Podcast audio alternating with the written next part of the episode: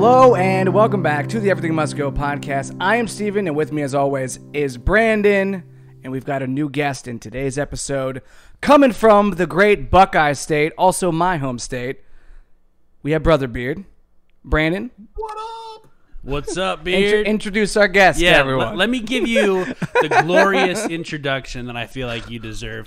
Um So this guest today is a is a weekly contributor to the Flippin' Gaming Twitch channel.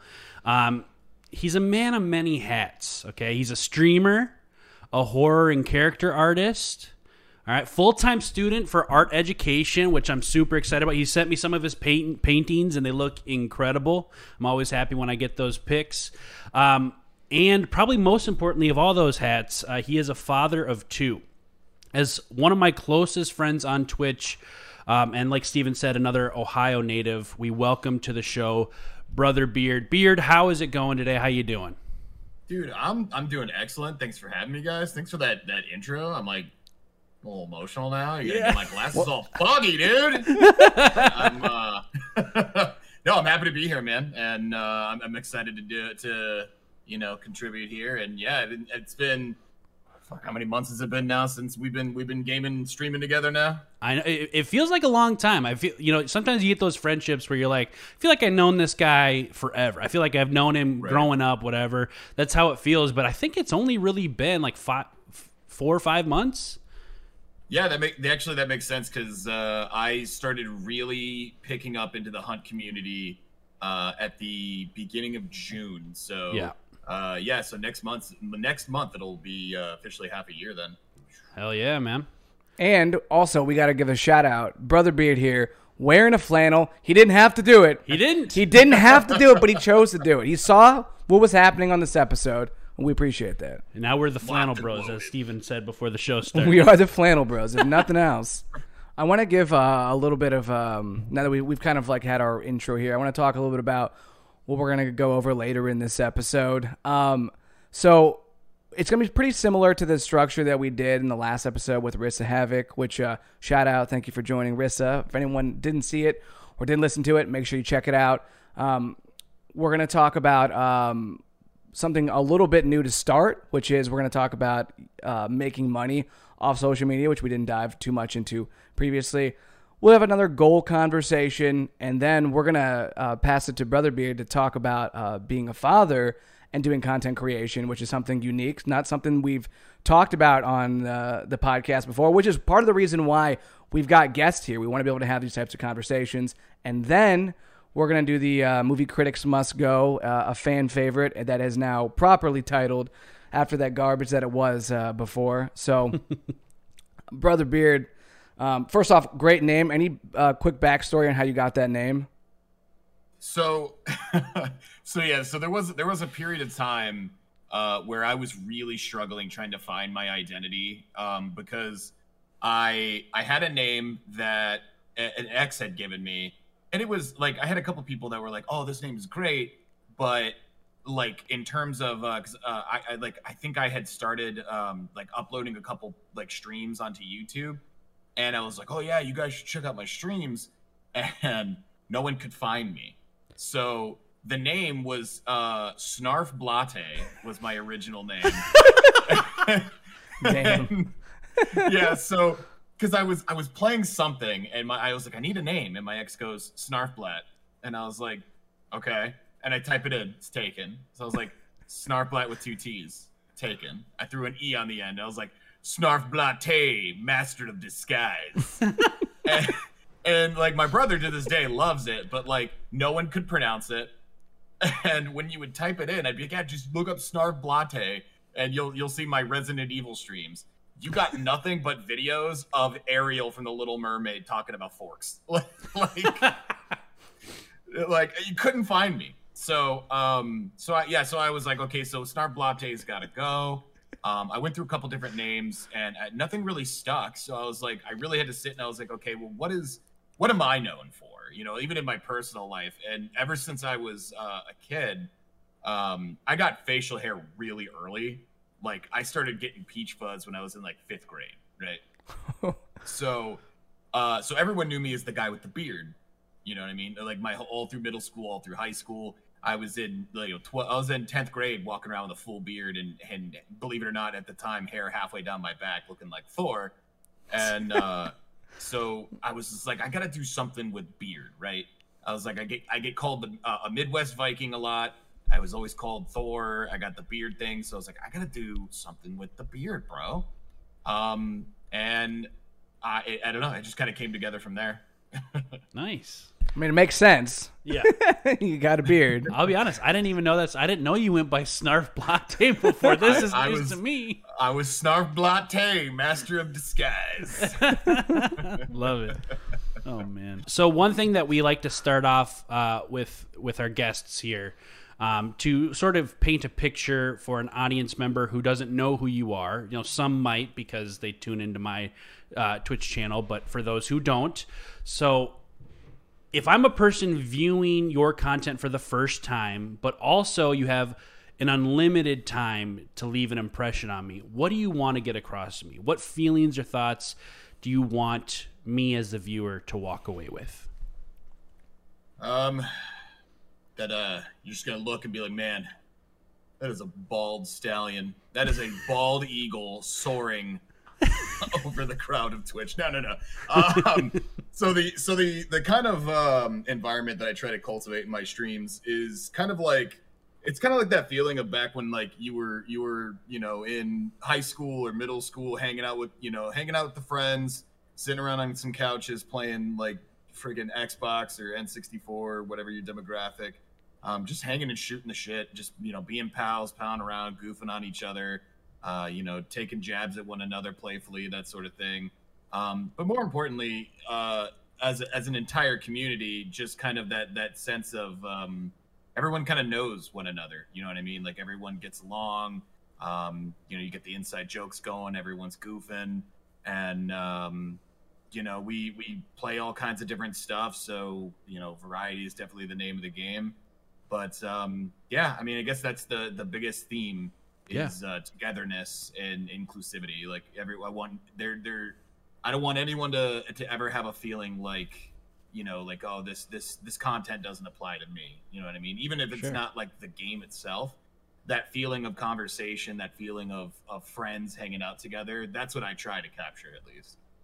Yeah, and I could say as um, you know, both a person who has streamed with Beard a lot of times and also just watched him.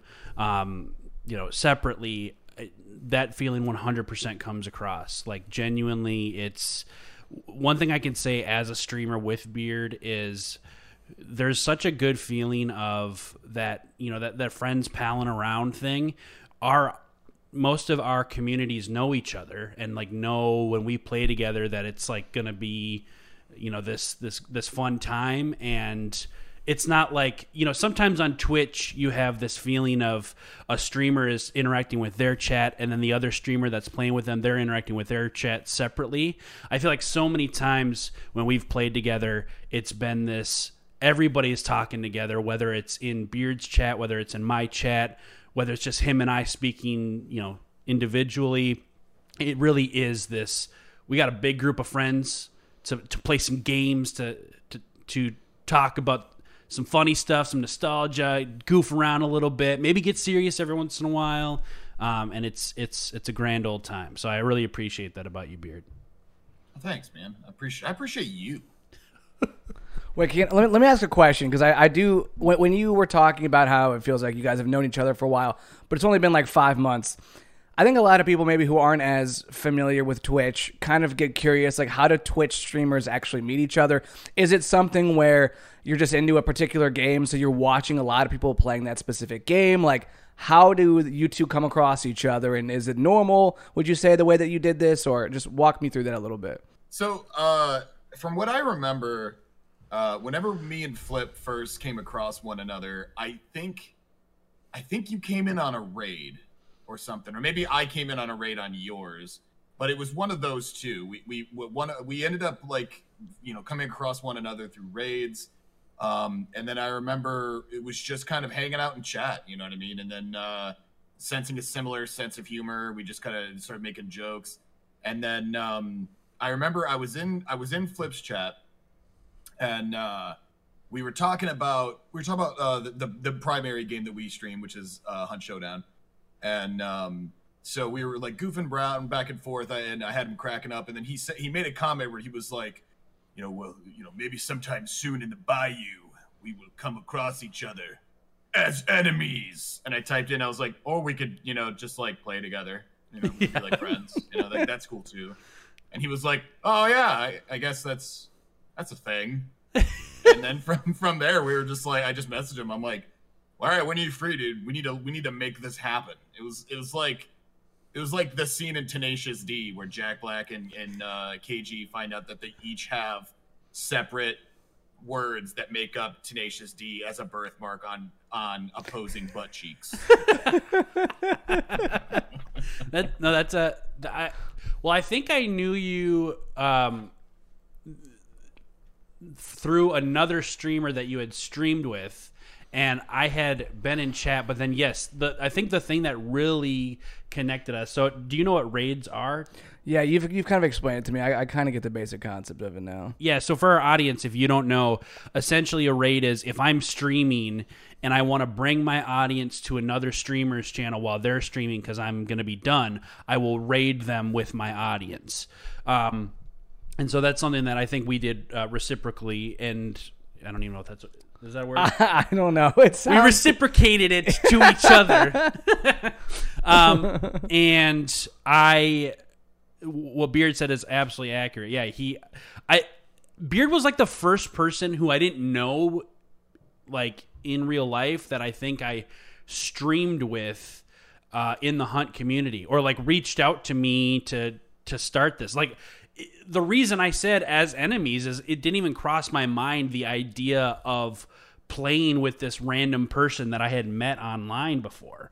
Um, so like it wasn't, you know, I had played with a, a buddy of mine uh, quite a bit because I knew him, uh, you know, in real life, but I, I say in real life as if this stuff isn't real life, but you know, I, I knew him in person. Um, in the Matrix. In, yeah, we're in the Matrix right now. But yeah, so I, I think that he really um, opened my eye, and, and you can attest to this too. Like there was a shift, I think, when I when I was doing the streaming stuff. There was a time where I started streaming with other people a lot more mm-hmm. because it became like, oh, I have commitments now. Like it's not just I'm booting up stream and I'm I'm doing my own thing. It's oh, I told this person I would be here at this time. So I, I got to be there. You know, I got to try my best to be there. Um, and I, I, I want to ask you, too, just really quick, because I, I think this is one thing I think that makes Twitch unique and great, but I don't know that YouTube really has the same thing. Do you feel a sense on YouTube that it's conducive for collaboration or networking in the same way that, that Twitch is? I don't think that it is. I think that's one of the things that separates Twitch from the other platforms. I think on YouTube, you really have to make a conscious effort, and you more or less have to do it through like Instagram anyways if you're going to do it through YouTube, because there isn't really a, a, a good platform to send messages back and forth. So I, I really think that for YouTube, it takes like extra steps to be able to do it. And then getting somebody incorporated into a YouTube video, it like I think that that's getting a little bit easier because of Zoom and just the, the different ways that you can do the, the these types of collaborations. But no, I mean, as a YouTuber, I look at the, the, the probably reason I asked this question is because I look at how the Twitch community is, and I just feel like it's a better community as a whole. Like I feel like people are are uh, very tight knit. I think within YouTube, maybe within certain niches, people can be like uh, closer and tight knit, but really with Twitch, I feel like as long as you just like Twitch or you like to stream, I feel like you could pretty much do some type of collaboration with almost anyone. Yeah, and I, uh, Beard, I don't know that you did, did you stream a lot of other games before streaming Hunt? I mean, you said that you started in like June. What else did you start with? So, uh, so originally, I actually started on Facebook gaming. Um, And because uh, when oh. I started, my brother was like, dude, Twitch is an L. Facebook, it's where it's at. So we started there with, um, uh, I started with Hunt, uh, Jackbox, and Phasmophobia. Well, okay. Actually, not on Facebook. Vaz was when I started on Twitch. Gotcha. So we did we did Facebook for a little bit, and I had like one or two people that I knew personally come in. But like when you're when you're building that that community, when you don't really when you're starting from from scratch, it is really hard to to get going off the ground with Facebook or YouTube uh, in terms of streaming. Um, so I moved over to Twitch in um October of that year, and yeah, I start so I started with Hunt, um Baz, Jackbox, um and then I just kind of started with like different horror games. Um yeah. Death Stranding was a big one for a little bit. Um it was it was it was always something in the the line of R P G, horror, or survival. It was one gotcha. of those, like those three genres. Yeah. And and the reason I asked that too is I I think, and maybe you can attest to this, Beard, is not every gaming community is as like tight knit as the Hunt community. So like oh, when you sure. when you ask us like, you know, how did you guys meet? I don't think there are, at least in my experience so far, um there I don't think there are a lot of other games that do what Hunt has done, where it's like Beard could reach out to me like, hey, do you want to play together? And we start doing that. And that's like a, that's a normal thing within that community, is like people will reach out and it's like scheduling sc- streams together. I know uh, another friend, a mutual friend of ours, I Am Ghost Owl. He's another streamer. He played a game called Elite Dangerous. And he's talked a lot about how that gaming community, even though you still technically like co-op certain missions and stuff, people would just play individually. They wouldn't like do what you do in Hunt. So it, it is a little different in that way. Gotcha. Yeah. Walk me through getting started. Um, I know you said with Facebook gaming, but what was the process to actually starting to make money? Like, where did you start at the very beginning with all this? And then when did you start to make money? And then, uh, I, I, I'm just curious to like hear your thoughts on making money through content creation. So, so like I said, yeah, so I started with Facebook gaming. Um, I had like one or two viewers that would come and go, not very, you know, regularly. There were people that I knew in my personal life, and there was no real, um, no real outside viewers, like nobody that was just, you know, people I didn't know, that sort of thing.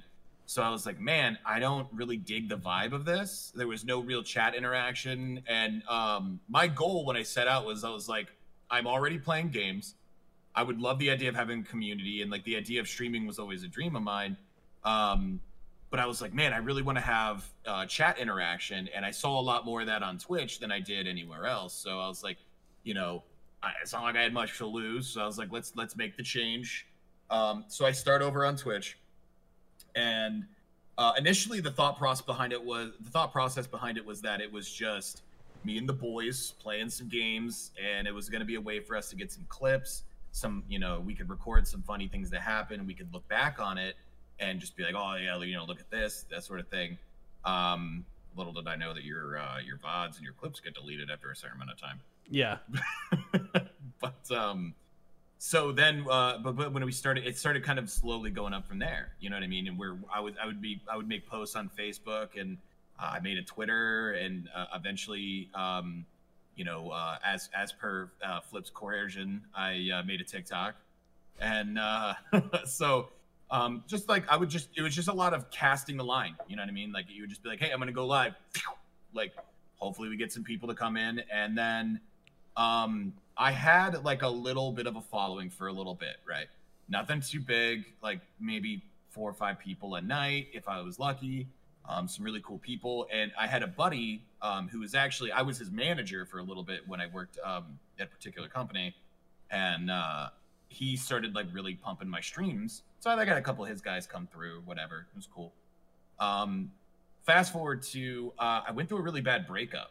And I kind of in my, uh, you know, when you're, when you're, when you're in the, the throes of that, you know, you're really just looking for people to be around.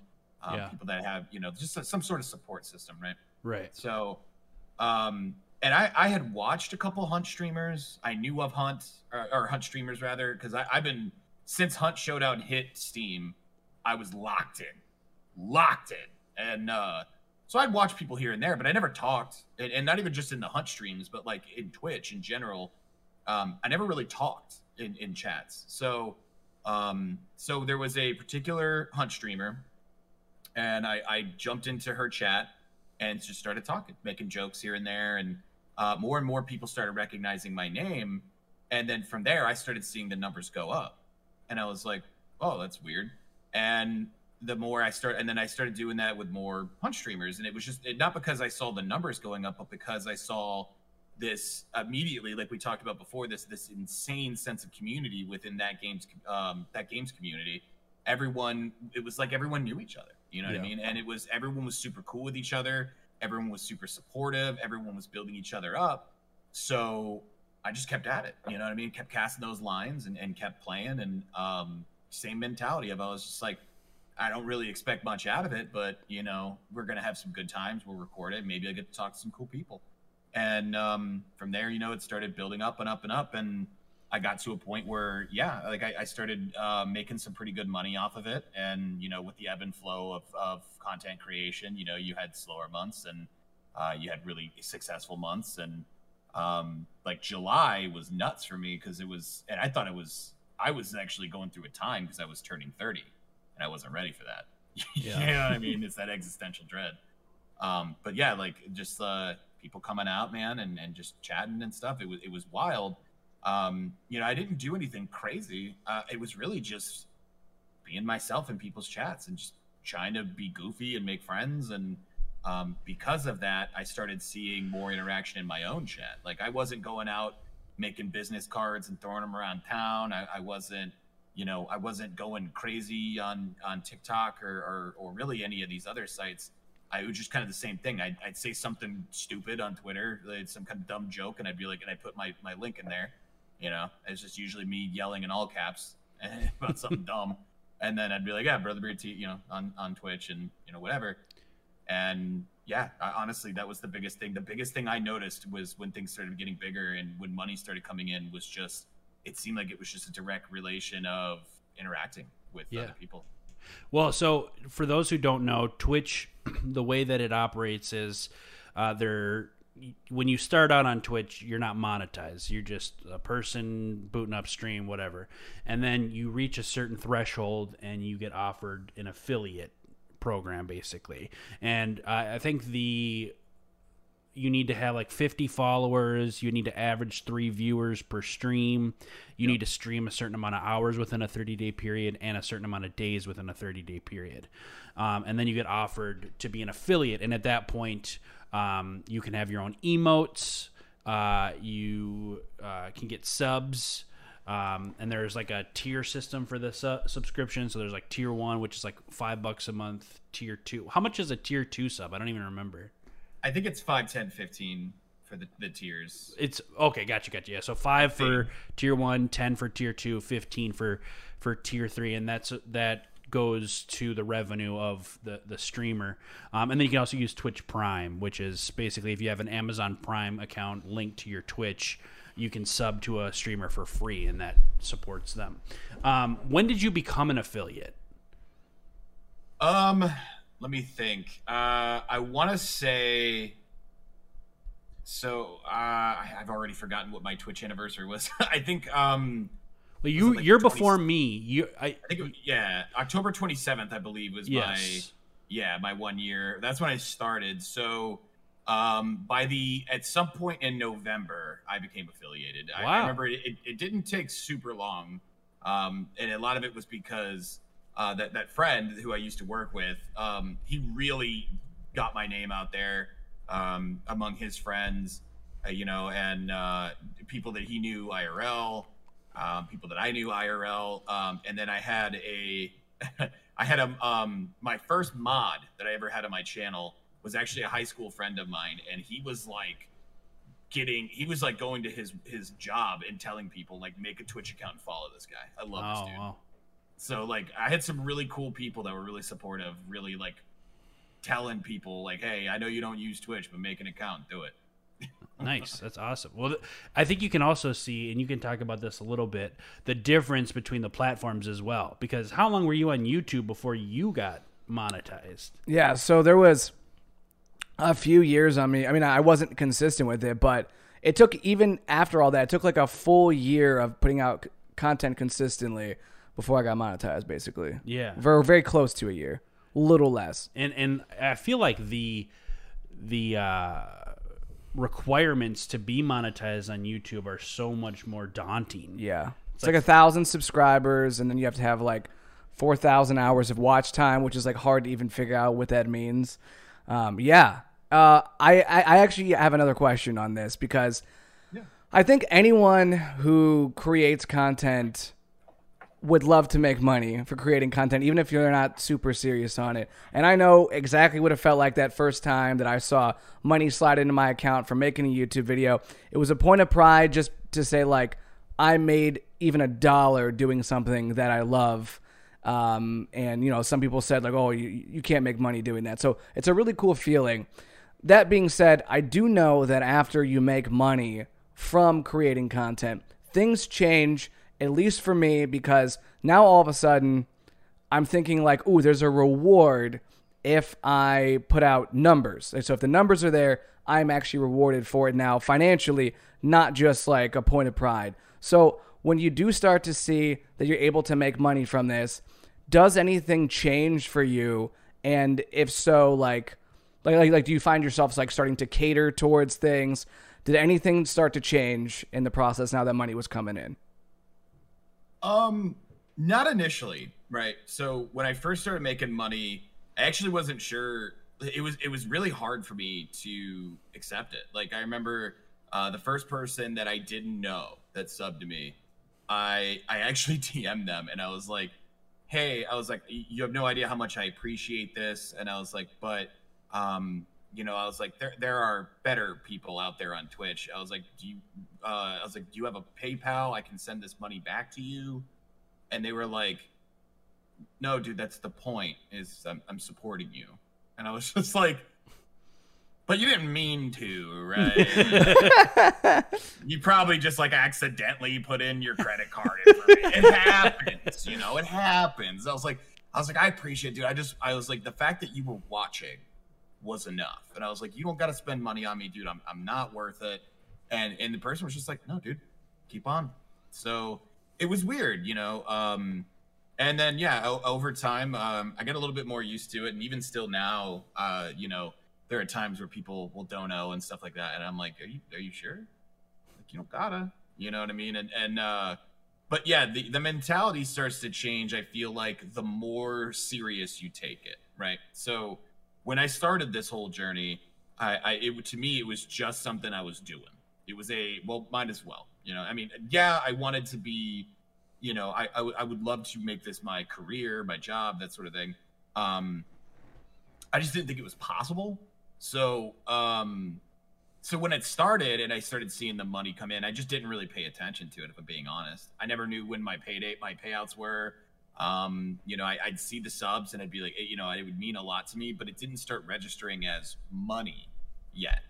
Um, that wasn't until later. Um, I feel like the the more serious I took it and the more I transitioned into full-time streaming and actually like setting up a schedule and networking and like, um, you know, scheduling these dates and, and times for like, okay, you know, I'm playing with so-and-so on this day from this time to this time. Like, it really felt like I was doing like business meetings. And that's around the time where I started really kind of feeling the mentality change. Um, my content didn't change. Like I, I didn't like cater to uh, any particular audience. Um, I didn't try to act any certain way or anything like that. It was just more or less, um, I was more aware of things. Like um, I didn't feel like I changed much in terms of like what we were doing while we were live. But like the statistics and, and things like that started becoming a lot more alarming. Like, um, you know, before I would casually look over and you you know you see your viewer count and I'd be like, oh, cool, it's a couple people, you know what I mean? But then it got to a point where I started like obsessing. I started like the the you know and and and really um, paying attention to whether or not like how many subs I was getting per day, you know, how many follows we were getting per day, and like just all the statistics that didn't really matter started becoming very important and very like I gotta make sure I'm I'm doing what I need to do, you know, and I'm being funny, and I'm I'm I'm properly editing stuff, I'm creating new content, I'm updating my visuals, like everything started becoming a lot more stressful the more I started relying on it as a full-time job. Yeah. Well, and you know, you talk about, I can say like on stream, I never felt, um, you know, with you that anything had changed. 'Cause you and I had had a lot of conversations of, about the, you know, this time frame where, you know, the money stuff, you know, like making money was a, an important thing, you know, 'cause yeah. it was like, oh, you know, this, I'm, I'm kind of using this income. So I never felt like during that time, um, anything changed between us on stream, but I definitely felt like personally that it was a taxing thing because like you said, like you pay more attention to the numbers and it's like, there's a pressure there. What do you think for you, um, allowed you to, I guess, separate your creative side from this side that was like, this is a business thing? And do you think that that made streaming less fun for you? Like, how, walk me through that mindset a little bit, or that, that experience. So like I said, so, you know, for a while, even I was even kind of oblivious when I was doing well, I was kind of still oblivious to the fact that things were going the way they were. Um, So, you know, I would just, I was more or less like, oh, I got to figure out how to schedule time with these people. And then there was a time, excuse me, there was a time where like my, my Discord was constantly blowing up and I was like, oh, you know, all these people were like, hey, when we can play, when we can play. And I started getting kind of stressed out with like, I really wanted to play with everyone. Um, but you can't, you know, you really gotta, you get to a point where you gotta pick and choose and, And uh, so that got to be a little bit stressful for sure. Um, but yeah, my when it came to like the the creative side, like wanting to uh, like focusing on what content I was doing um, and that sort of thing, you kind of get to a moment where you're like, you, you come across a couple different crossroads, right? So you have like one where you're, you know, you have to kind of make a choice between, am I playing with new people or am I playing with the people that I really enjoy playing with? Because on one side, you you know, you'll have buddies that are like, you know, you you guys are, you know, you have a lot of great conversations. It's really funny. You're making really good content. But there are people that are that get kind of bored of that. And they're like, OK, well, you know, we know this. We know the, you know, the you and this guy routine, yeah, I guess. And they, they're like, why don't you play with some other people? And then there are other people that are like, well, you know, you don't really vibe with these people. Why aren't you playing with so and so? So you kind of hit this weird block of like, what's best for me as a creator, um, and my, you know, and, and what do I feel good about putting out there? Um, so when I got to that point where I started stressing, right, I uh, streaming did become kind of become really stressful for me because um, I was I got to a point where I was so hyper focused on the stats that I wasn't really considering what I was presenting, what I was putting out. Um, and I felt like I fell into this, this, this kind of, um, oh shoot, what's the guy's name from The Aviator? Uh, oh, uh, yeah. What is his name? Leonardo DiCaprio plays him. Yeah. I know what movie you're talking about. Howard Hughes. How, Howard yeah, Hughes.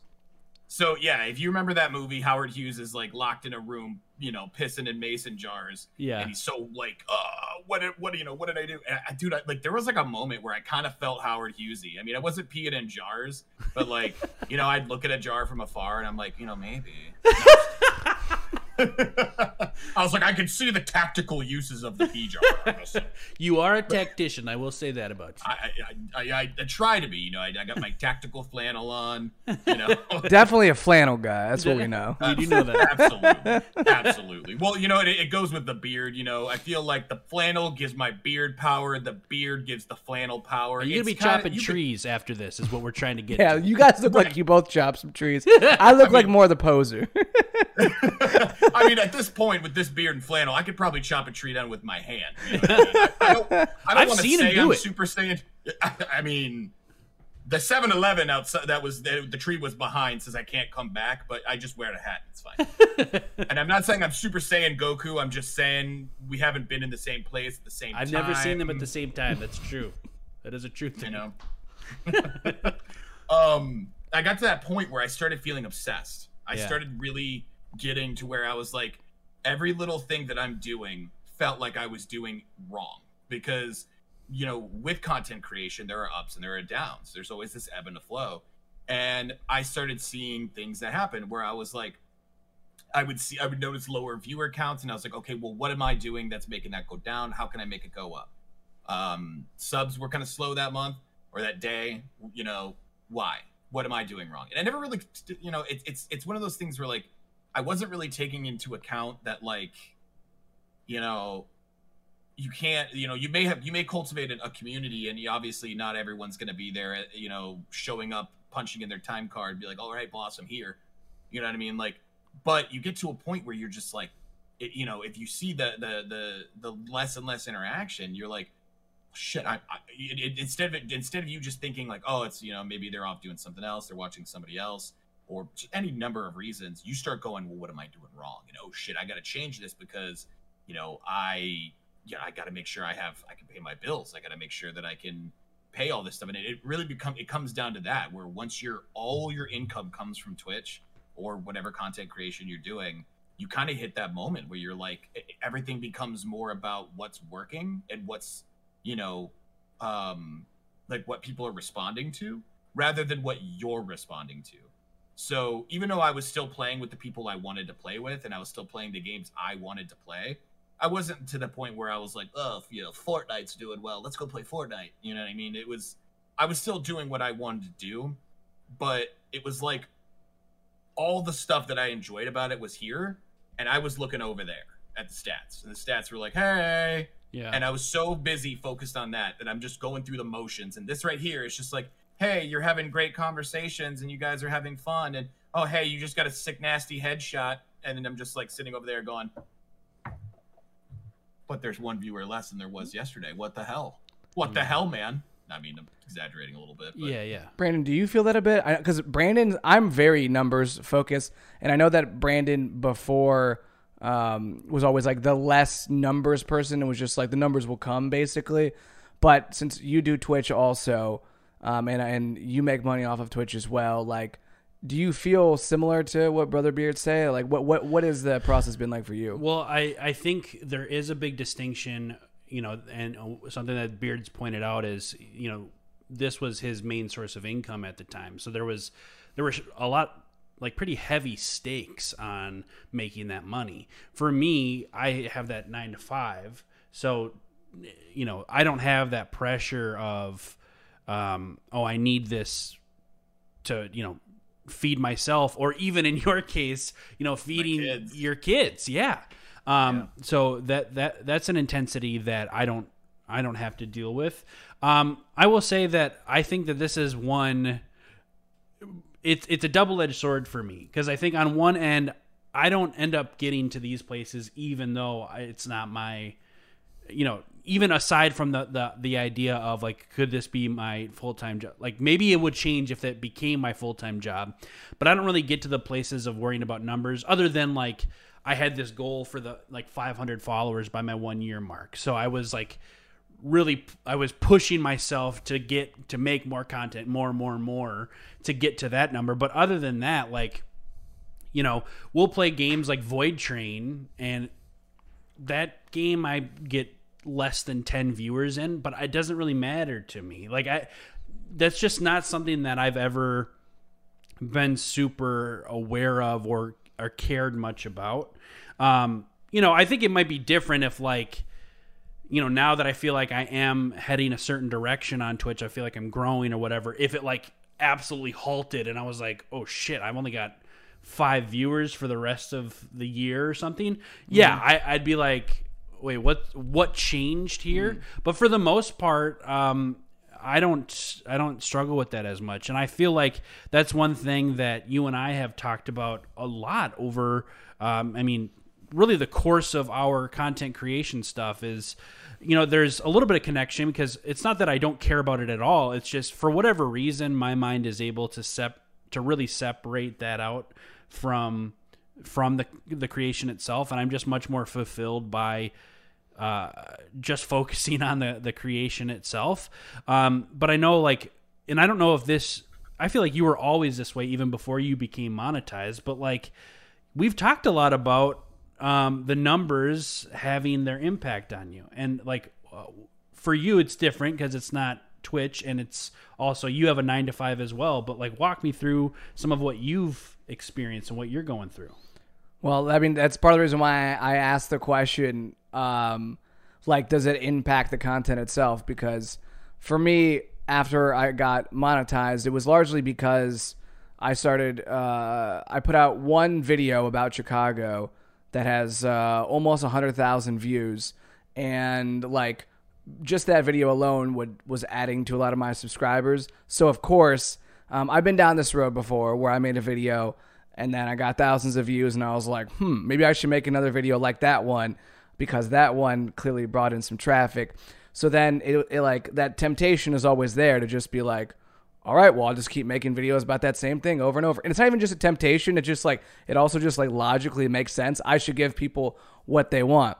So yeah, of course that, that has been something that I've dealt with. But then even within that, if you do it and then at any point in time, uh, you realize that you're not even getting the views from doing that thing that you were doing to try to cater to the audience, then you're, you've, you're like, wait a second. I'm doing actually what I don't want to do, and I'm not getting the audience. And then that's when it's like the worst possible combination. And it's happened to me before where like both are happening at the same time.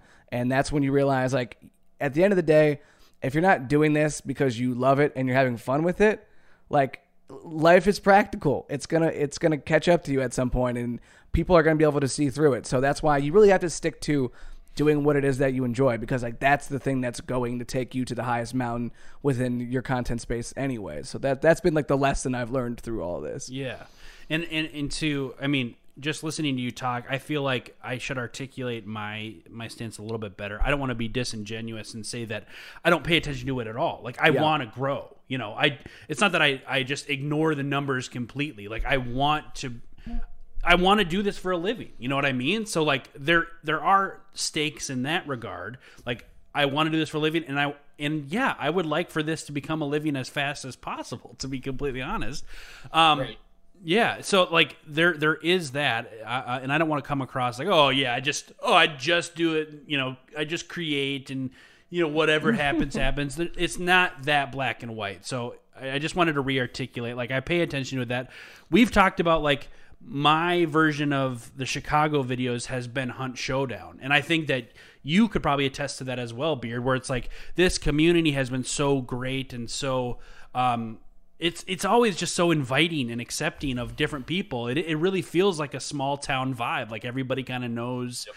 everybody. And so it's like, yeah, I'm riding that wave. And I'm sure that one day the wave of Hunt Showdown and the community within it will not necessarily crash, but just kind of simmer. And it's like, okay, I, now I want to be adaptable. Now it's like, what's my next venture? I, I don't want to limit myself in that capacity. Um, but I, de- I, I definitely try to make the main focus of like, what content am I creating at the forefront? Because like you said, if you're not having fun with it, if you're not enjoying what you're making or creating, it's going to catch up to you.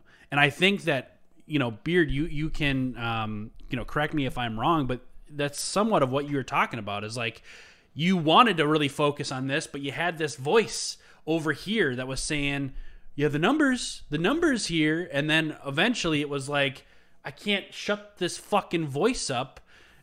And it's, it's, it's hard for me to focus on this thing that I love. Right. And exactly that, because like, um, like I, I relate a lot to what you guys are saying. Um, you know, because it, yeah, it's, you do have, you look at the one thing that's working, right? And it's like a warm, cozy hug. You're like, I, I want that hug. I could, yeah. I could, you know, it, it was awesome. I could easily go back and, and try again.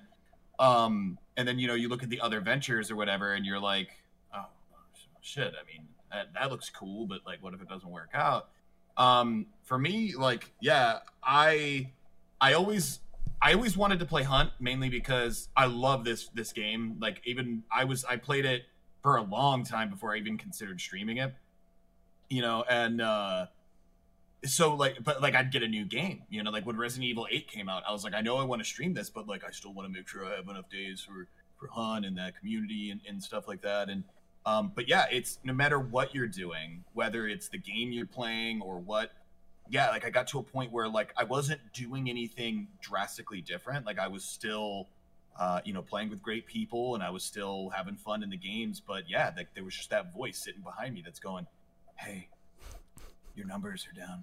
Hey, if you fuck up, you you know you you you don't have a job to fall back on. Hey, you know your your kids, you know you need to feed them, and this is what's gonna do it. So if you don't do it right, you fucked up." And it's yeah. like just this constant like, oh. Dude, I gotta, I'm all in on this right now. I, I have to do, I have to do well, because if I don't, other people are, are relying on me. My, you know, my bills ain't going away just cause I have a slow month. You know what I mean? So right. even though I was doing it, I was so like, I kept looking over at O B S and I'm like, I'm looking over at my stats and I'm like, just stop, just have fun. And it's like, that's, that's one of the reasons why I even got a community in the first place, was people were, you know, enjoying the vibe and, you know, they're like, this is a dude clearly having fun and, and being silly with his, with his friends. And when you start hyper-focusing like I was doing, it very clearly reads at some point, like people are going to pick up on it. They're going to sense the stress. They're going to sense that you're not laughing as much. You're not telling the same jokes, um, subtle nuances that are going to very clearly read to the people that are watching you a lot. Um, and even newer people might come in and they'll be like, something's weird with this guy. What the hell? I don't know what it is, but I don't like it. You know what I mean? So, yeah, even if you're not actively doing things different where you're like, oh, I'm hurting my content, your your body language, your your subtle nuances, your vocabulary can be affected by that stress. Um, and honestly, I, you know, um, th- you know, I, once I eased off that throttle a little bit, where I was, I, I, you know, I stopped obsessing so much over the stats. A lot of that stress went away, man. And content started being fun again. Streaming was fun again. Um, you know, and, and, you know, with, you can't really say that like, you know, oh, because I stopped obsessing or because I did obsess, things got better or worse. Cause it's just kind of one of those things, man. You know what I mean? Like uh, content creation's gonna have an ebb, it's gonna have a flow. And I don't know what affects what, you know, I, I, I don't know what the, the shadow puppeteer, man, I don't know what strings he's pulling up there. So I don't know, you know, exactly how things are being affected, but I know that me as a, as a creator, I feel a lot better now that I've stopped obsessing so much, because at the end of the day, you're hurting yourself with that obsession, but also the people around you are just going, dude, this guy, this is, this is getting to me, and I can feel it. Yeah, for yeah. sure. I, I relate to that a lot, because that is very true. Like, if you uh, aren't happy, it does translate to, to the content, whether you want it to believe it or not. Like, people do pick up on those little nuances. And like, when you can get to the point where, and it's really, really difficult. And I'd imagine that the higher the stakes are, the more difficult it is to be able to do this. Uh, that that's why like it, it's, it does interest me to hear you um, talking about like, you know, relying on, on this source of income. Like, when you throw that in, it does become a bigger stress. And when it becomes a bigger stress, like it's feel, it's going to feel a little bit less natural. Like, I feel like I'm at my best with content when it's just like fun. So sometimes I feel like in the very beginning of me even doing content was some of my best stuff, because it was just like, yeah, I'm just on here like having fun. I have no expectations of things. Cause I think that a lot of times it's those expectations that can tear us down, because it's like, oh, well, this isn't exactly what I was hoping that it would be. But really, the expectation should just be like, you got like what it is that you got into it for in the first place. Yes, you might have bigger goals or aspire to do something, but ultimately something drew you to it. And that was, you thought it was fun. You, you liked doing it. And, and that's that that should technically never go away. Yeah. Right.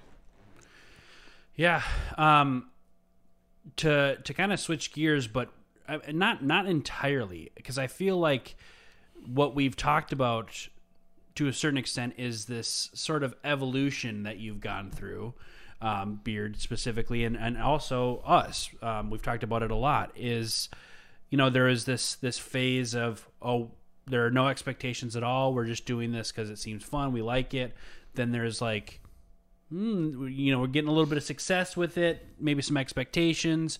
Then it's like this level of how much do those expectations impact my content creation?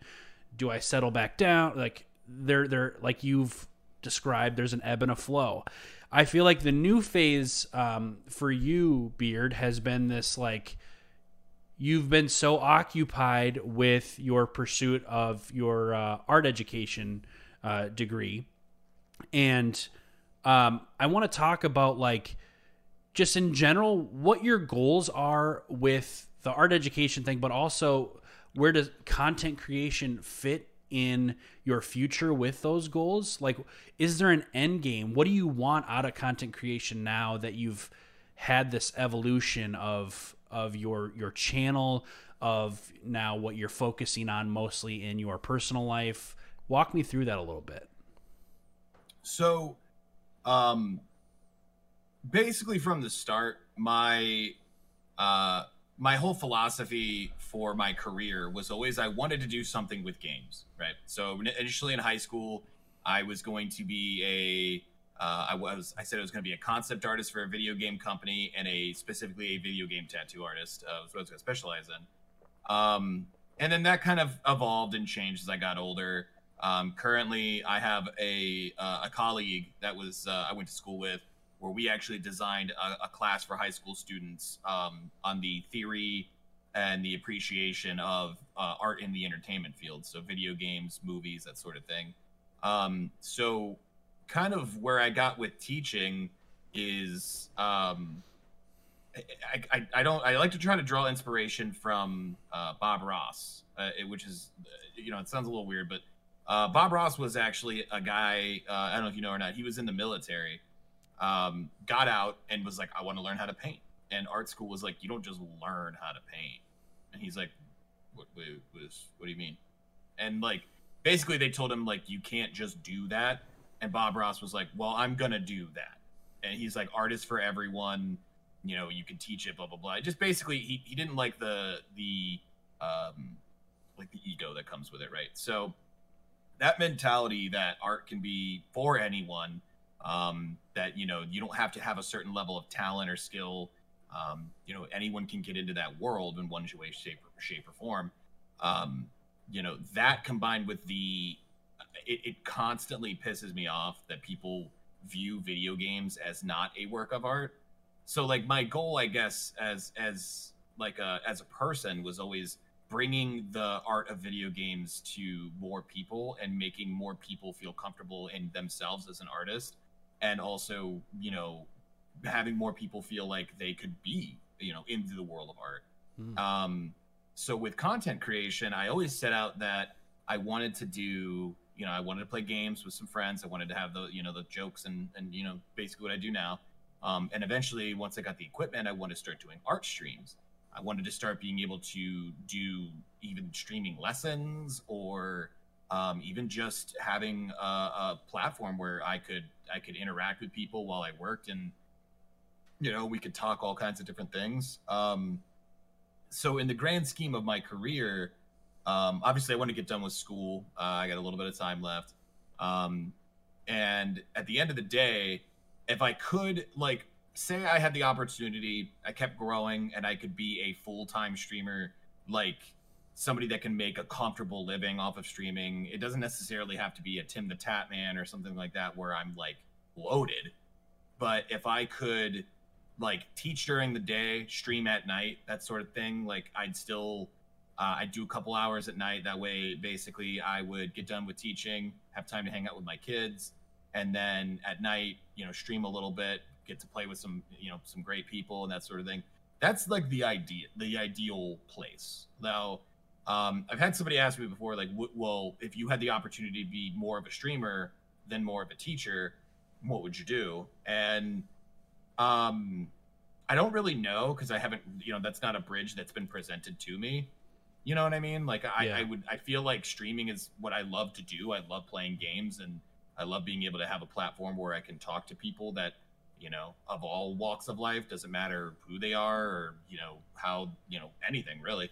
It just, I can, my big thing was that I, Uh, I always wanted to make a difference some way, because my art teacher was a big difference in my life. He was one of my only support systems I had growing up.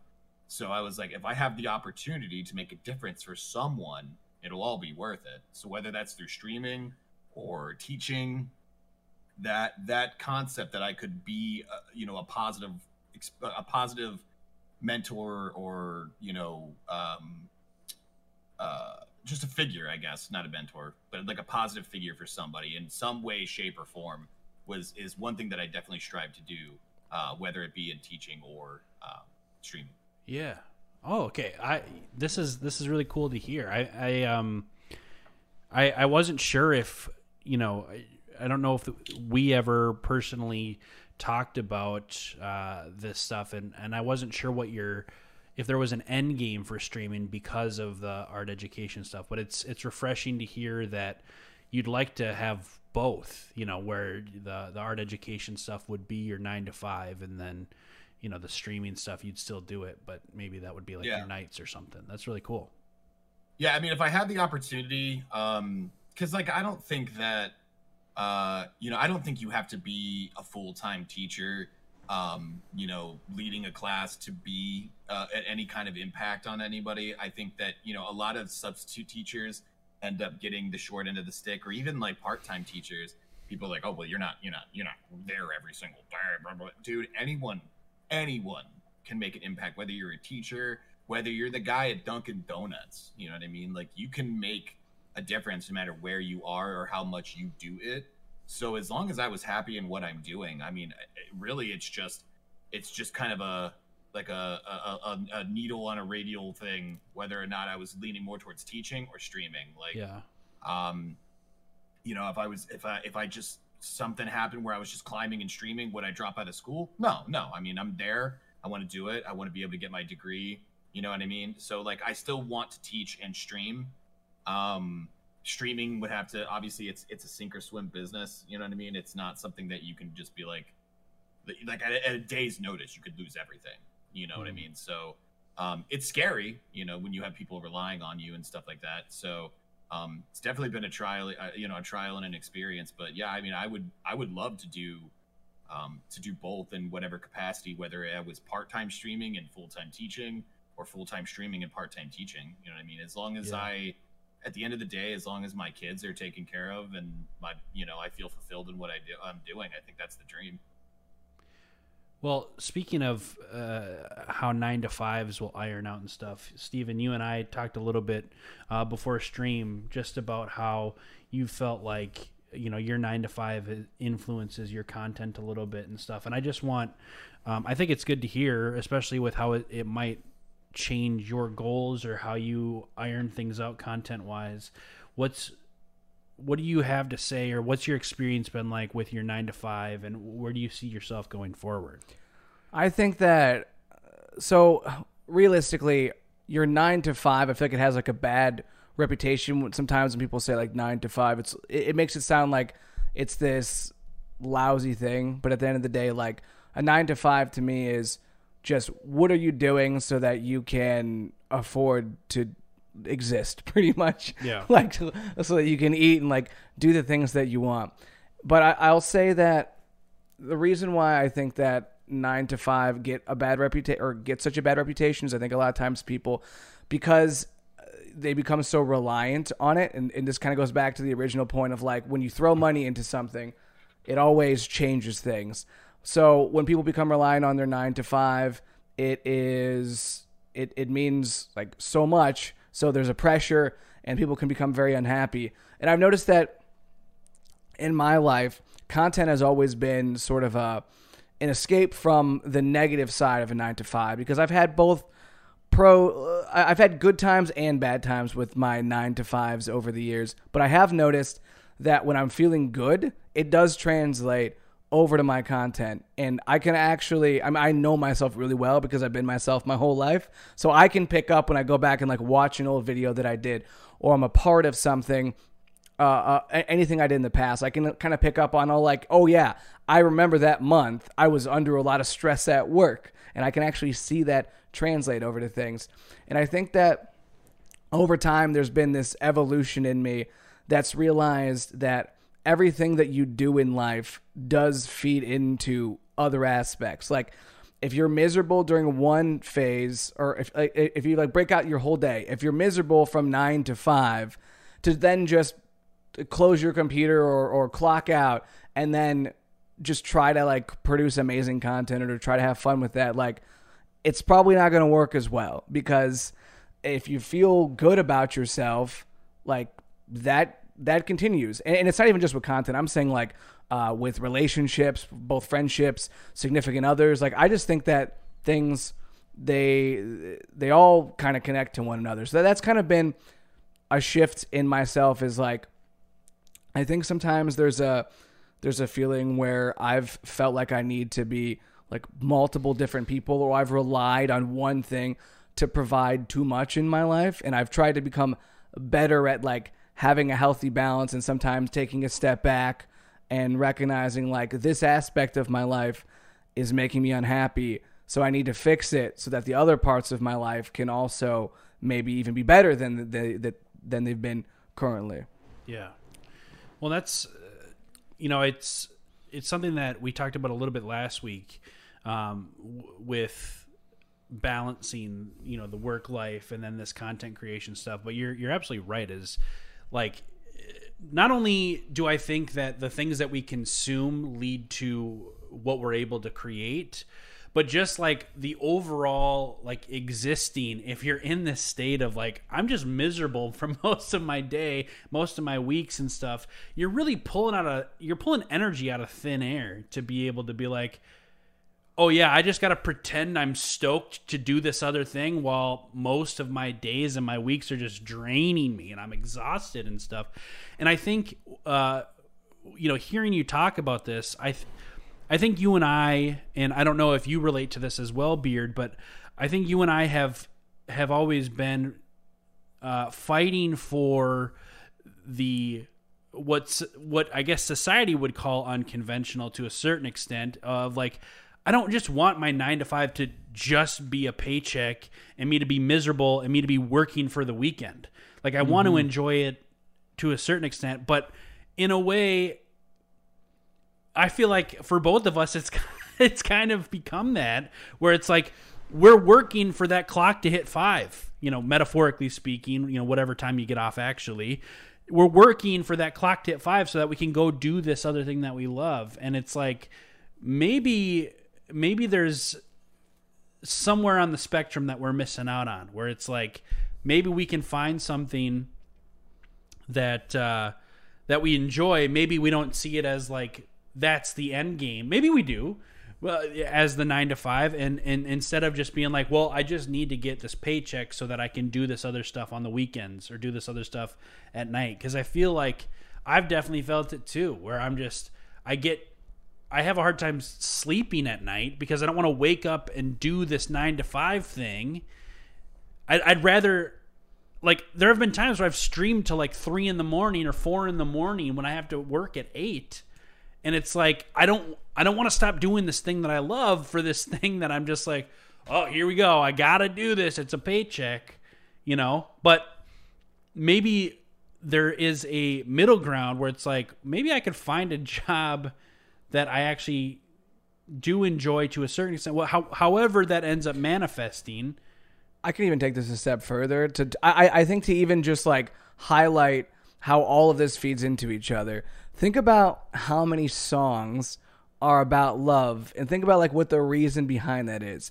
Because like when you f- like if you feel like you're in love with somebody and like you're just having this like amazing experience, it's like we've all been there before. Like everything's just incredible. Like taking a bite out of food, you're like, man, I'm eating this bite out of this pizza and I'm in love at the same time. And like, I'm getting laid. Like all this stuff is great. Like everything's amazing. Like everything feels great. And like, you're going to tell me that that energy isn't going to bring more positive things to you than, man, I hate, I hate this job. I hate my friends. Like this, I, I, I'm not one to be like, dude, it's just the vibes, man. But at the same time, I one hundred percent am, where it's like, when you feel good and you're vibing with something, that like spreads everywhere. Why do you think people say like find something you love and then find a way to make money doing it? Because realistically, then you'll never work a day in your life because it's enjoyable. It's not always going to be like amazing that day, in the same way where being in love isn't amazing every single day. There's some days you're like, man, I don't like this girl so much anymore. Or man, this just is not working out so much anymore. Like, I just, maybe it's just like maturity, but I, I sort of just view things a lot differently now than even when I very first started doing this content stuff. Yeah. It's a process. It, it it definitely is a process. I mean, like Beard said, like uh, we're not, you know, the, the shadow puppeteer. We don't know exactly what strings cause what to to burn. But you're right. There ha- there has to be a correlation between like how this thing ends up impacting this other thing, and eventually, I, I also think you know. there is a culmination of events that happen. You know, we talk about the law of averages, where it's like, I don't necessarily believe in karma, uh, but I do believe, just practically speaking, like the more good I do in the world, the more good I'm going to receive. Like on average, if I'm doing good things, you know, I think more often than not, the law of averages is going to equal out to good things happening back, or just me feeling good or whatever. I think, you know, comparably, um, if you are are culminating this life where a bunch of it is really draining you, and you might be able to push that off for a little bit, but the law of averages is going to catch up to you. Eventually, that stuff is going to weigh on you, and it's it's going to influence even things that you might have found joy in previously. You can't just you can't keep pulling out of thin air. It's not it's yeah. not gonna. And that, that's actually what I was going to get into too, is, um, you know, a big problem I think with, um, kind of both of what you guys are saying is, um, you know, ever since we're kids, we're told our whole lives, you can do whatever you want to do. You can do whatever you want to do. You can be anything you want to be. Then you get older and they're like, well, I mean, you could be whatever you want to be. You can be the thing that maybe makes the most money. It's like, okay, well, what happened to I could do whatever I want to do? Well, I mean, you can, but, like, you only make this much, but if you do this thing, you'll make this much. And it's like, okay, but I don't like that. Yeah, but look at that paycheck. That's that's a lot of zeros, huh? So it's, it's a matter of, career-wise, you know, a lot of times I feel like people, um, people end up Uh, taking whatever light they have, whatever talent, whatever skill, whatever something, and we a lot of times we end up putting it under a fucking basket because we're and we push it away because we're like, I gotta do what everyone thinks I should do, or I gotta do what's gonna make me the most money because money will equal happiness. So like that's something I get a ton is like I remember uh, when I when my my last job. I'd have customers come in and I bring up, you know, the fact that I'm in school. Oh, what are you in school for? Art education. I'm an art teacher for high school. And they'd go, like laugh, like scoff.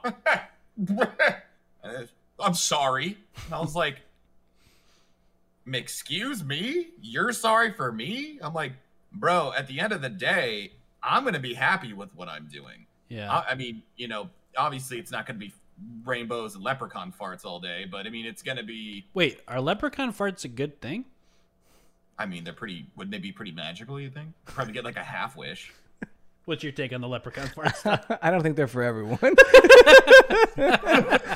I think you get like a minor wish where you're just like, man, where you're just like, man, I, I could go for a steak right now, and then a little leprechaun goes like, steak and onions. You know, what I mean? Ooh, like okay. There it is. Well, if but, they, but if they like, bring wishes true that are like on a small scale, I suppose that's a good thing. It's not as good as a genie, but no, no.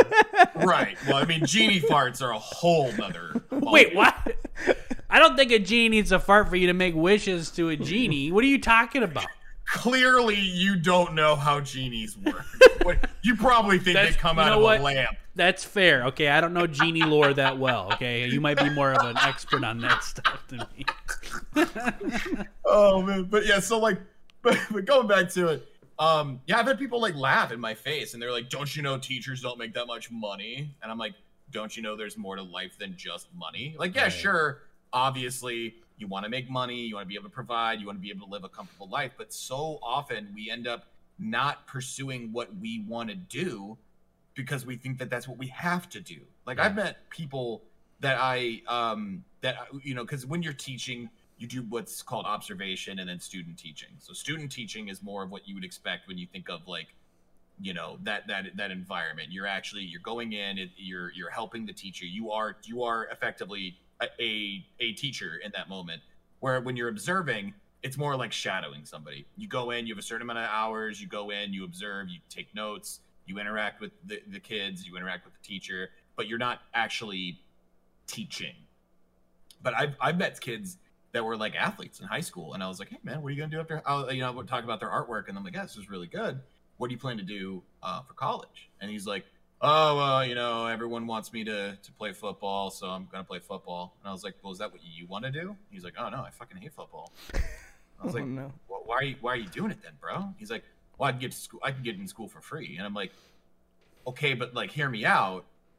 What if you continue this or, or, you know, whatever, but instead of just putting all in on football, why don't we think about maybe pursuing what you want to pursue? Because this, he was actually a really talented um, musician. And I was like, you know, I, but again, you hear like, oh, I'm a musician, you know, you, people will immediately be like, ha, you better get a, you know, don't quit your day job. And it's like, yeah.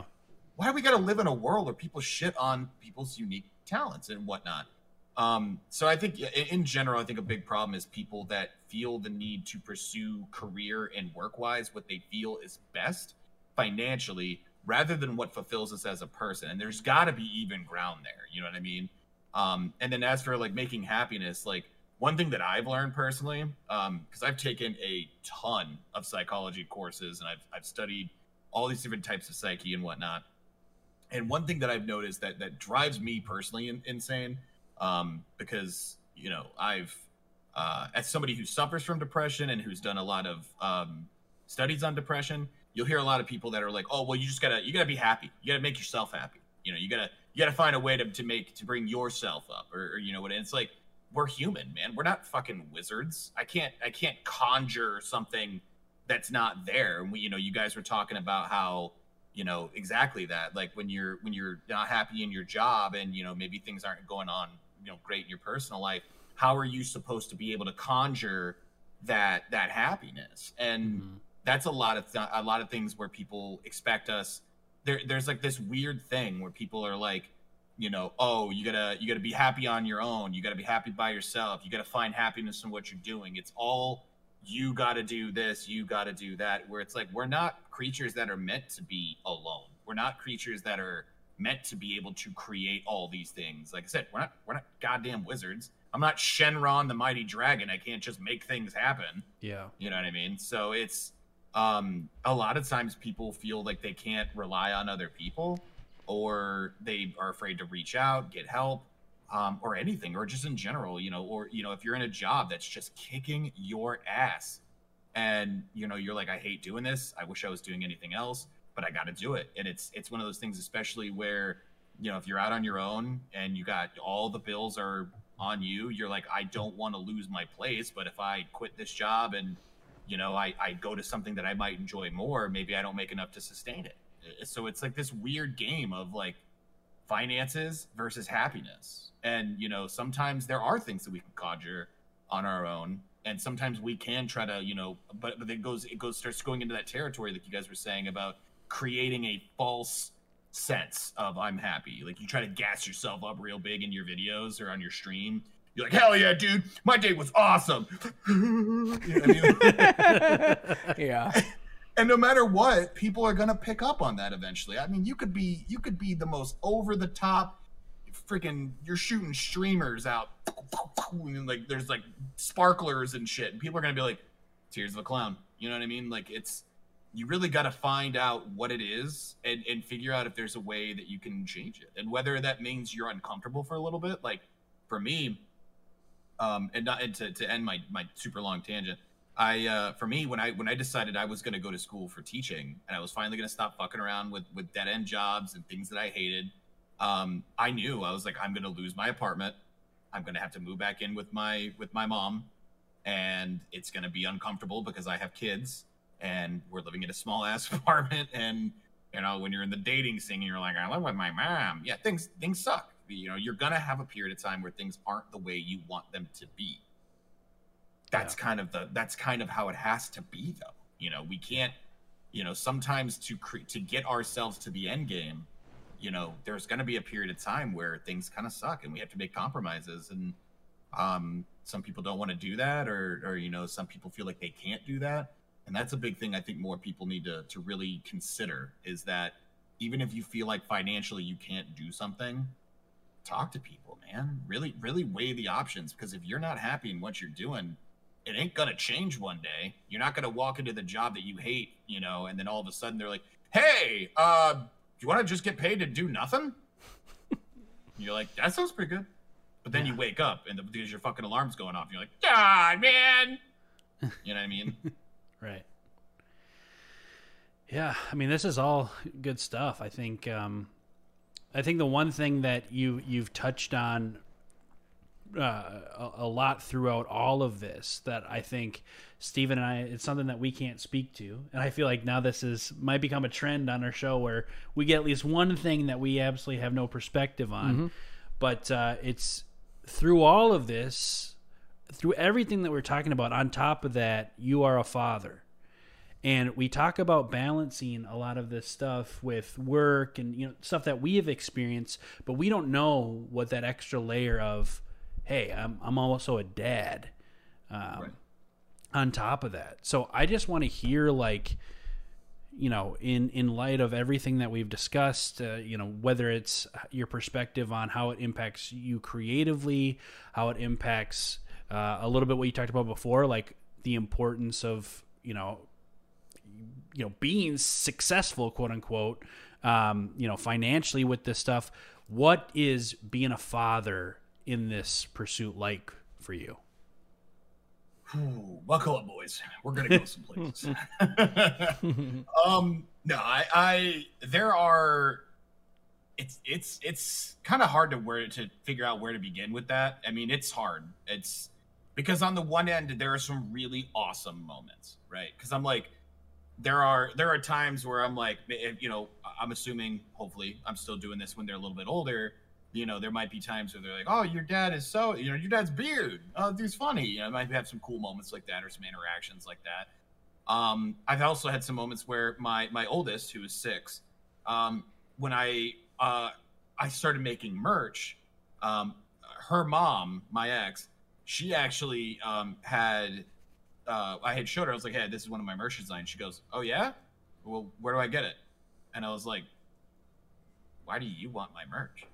So, so she bought my merch, and then my daughter saw it, and she goes, that's, that's dad's logo. And I was like, yeah, that's, that's my hoodie. It's, and I'm like, yeah, she's, she's learning how to read right now, but I'm like, that's, that's, that, that's my name. And she goes, that's the coolest thing ever. And I was like, oh. And she goes, and looked me dead on and just goes, Dad, can I have a shirt with your logo and name on it? And I was like, you want to wear my merch? She thinks her dad's cool.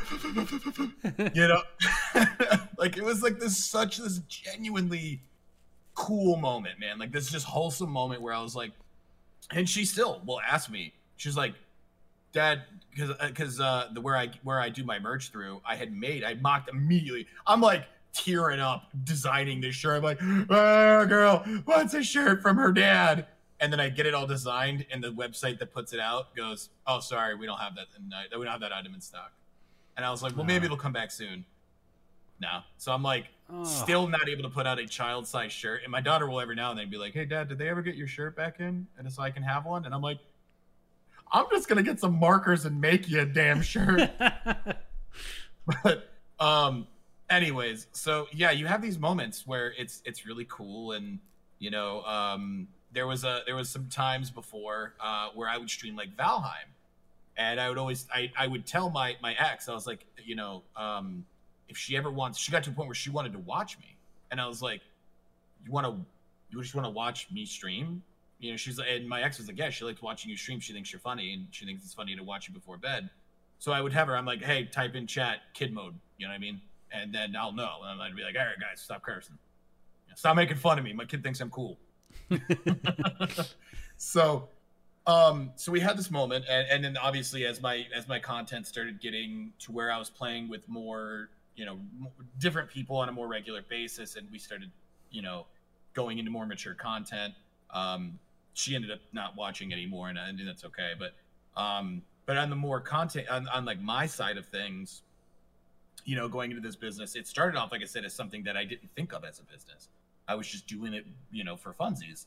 And I, you know, I was still working, going to school full time and working my ass off. And, um, and at the end of the day, you know what I mean? Like, like as a parent, you're always going to have that moment where like your kids fall asleep, they're in their bed, and you're just kind of looking at them and you're like, I suck as a parent. You know what I mean? And no matter who you are, you're going to have that moment where you're just like, this kid is so perfect. And I feel like I'm just not like you, you always, you're always questioning yourself. Right.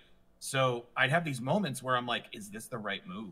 Once once I started going into full-time streaming, where I'm just like, damn, dude, like I'm I am putting their lives at, at a, in a jeopardy where, um, you know, I might not be able to get them as much toys for Christmas, or, you know, maybe, you know, we're we're not able to get, you know, the best, you know, we're not able to get the We're not able to get the SpongeBob macaroni and cheese. We're getting the cheesy noodles. You know what I yeah. mean? Like, you know, so it's, you really have this moment where you're like, am I selfish for trying to do this when I clearly have these kids looking up to me?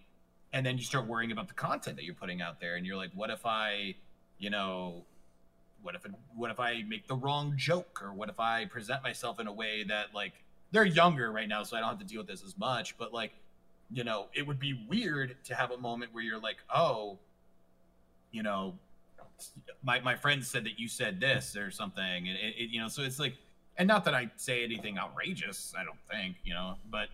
Um, that yeah, genie farts thing was pretty outrageous. I'll say that. It, it, I, I stand stalwart on my stance on mythical creature toots. Okay. But no, you get this moment where you're like, you know, because when you're when you're a t you both know as a content creator, you always have, even though if you're not somebody that says anything crazy, you're not, you know, like you're just always in the back of your mind, you always have this feeling. You're like, but what if I end up saying something crazy by accident? You know what I mean? You know, yeah. like, you know, even if you know, you're like, I would never say something crazy. Then you're like, uh oh, you know what I mean? Like, it's just this weird, this weird, this worry, this anxiety. Mm-hmm. So.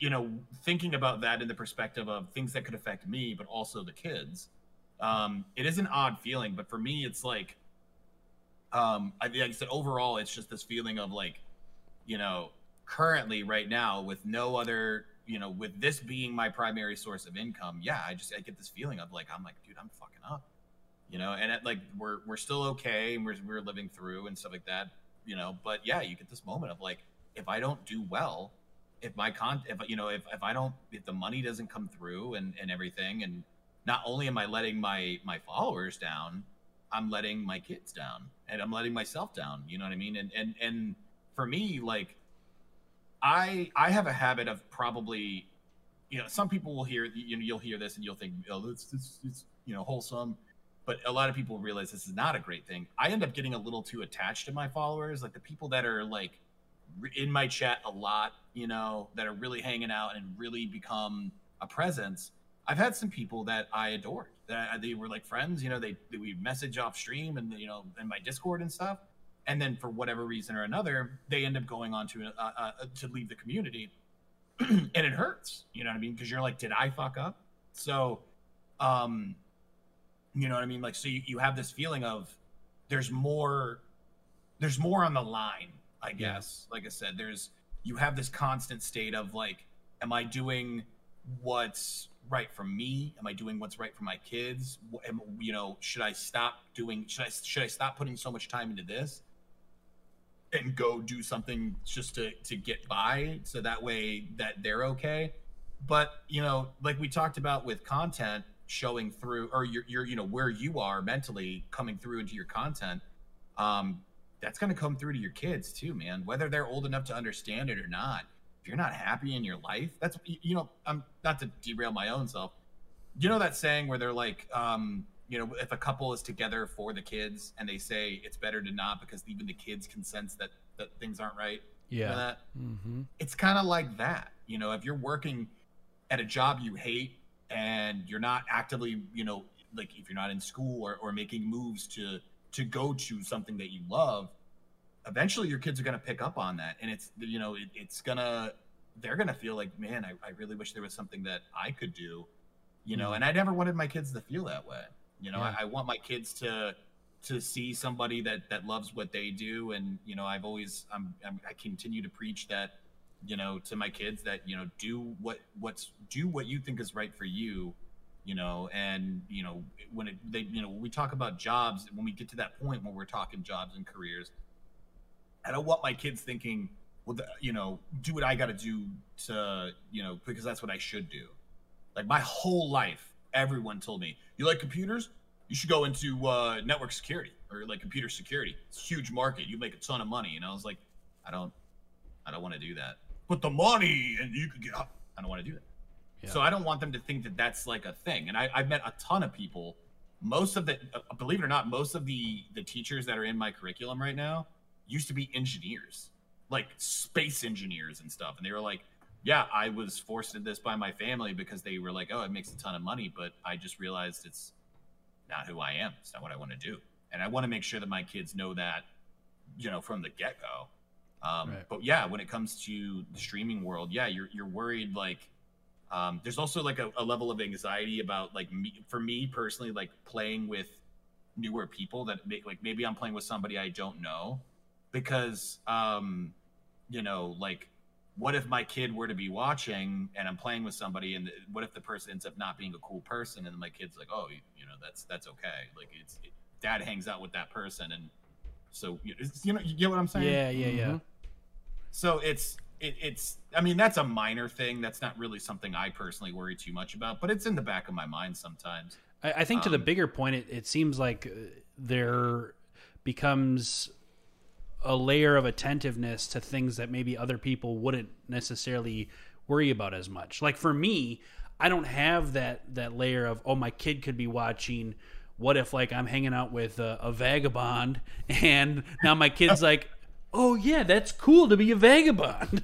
You know, it's, it's more just like, um, I could just do whatever. I'm doing it all for me and only me and I can, whatever. So it, I think to the broader point, it does sound a lot like even the smallest, smallest of decisions or actions you take can be influenced by the fact that we got a couple kiddos that could be watching or impacted or influenced by what you do. Yeah. Uh, I mean, like I said, absolutely. You know, and, uh, you know, it's just, um, the big thing is at the end of the day, you're just, you, you're, you're constantly, that's what I, I think I started touching on is like, like I said, most parents will know that, like I said, you'll have this moment of self-doubt where even if you're doing everything right and you know, your, your kids are great, they're well-behaved, you still some, for some reason, you're just like, I, I, I could do better. There's something I'm not doing right or whatever. And I, like, I look at my kids, I am constantly told how well behaved my kids are. And there are people that are like, dude, I, I fucking hate kids and your kids are awesome. And I'm like, yeah, I, I mean, I, they are great kids, but at the end of the day, you, I still look at them and I'm like, is there something that I could be doing better? Or, you know what I mean? Like I, I, I, I want to make sure that they feel loved and, and, and they're happy and everything. And, you know, when you're, when you're a per, you know, when you're a person that deals with self issues, like self, self image issues to begin with, and you look at yourself as like, man, I'm a fuck up or, or I'm a failure. When you have people that rely on you, that people's that's lives that could be directly affected by every action you take. Um, there's another level of pressure where you're just, you're looking in the mirror and you're like, why am I doing this? You know, like, especially when you, when you're on the, the ebb part of the ebb and flow and maybe money isn't going so well and you're like I know, but you know, with streaming and with content creation, if you don't stick with it, it can all go away. You know what I mean? It's it's this weird game where you it, what you put in a lot of times is what you get. So the less you put in, the less you get. So you get this moment of like you start freaking out because maybe you know maybe you're on an ebb and things are going down and you're not, you know, if you're worried about the financials and they're not there, you're like, oh my God, what's, what am I going to do? What are my kids going to do? And then you're like, I'm fucking up. I'm failing my kids and I'm failing everything. And, you know, you have this, this level of just extra, ah, and, you know, it really, you take that long look in the mirror and you're like, is this the right move? You know, should I, should I stop doing this altogether, pack it in and go fucking work at a gas station or something. Not that there's anything wrong with working at a gas station, um, but you know what I mean. Like you, working a nine to five or something like that. You're mm-hmm. you're you're just like, do I stop pursuing what I sh what I want to do because it's it's a sink or swim, or because it's because I have more riding on this, or do I keep at it? You know, and yeah. a, a lot of times, I actually think back to like the starving artist uh, metaphor, or like the the busking musician.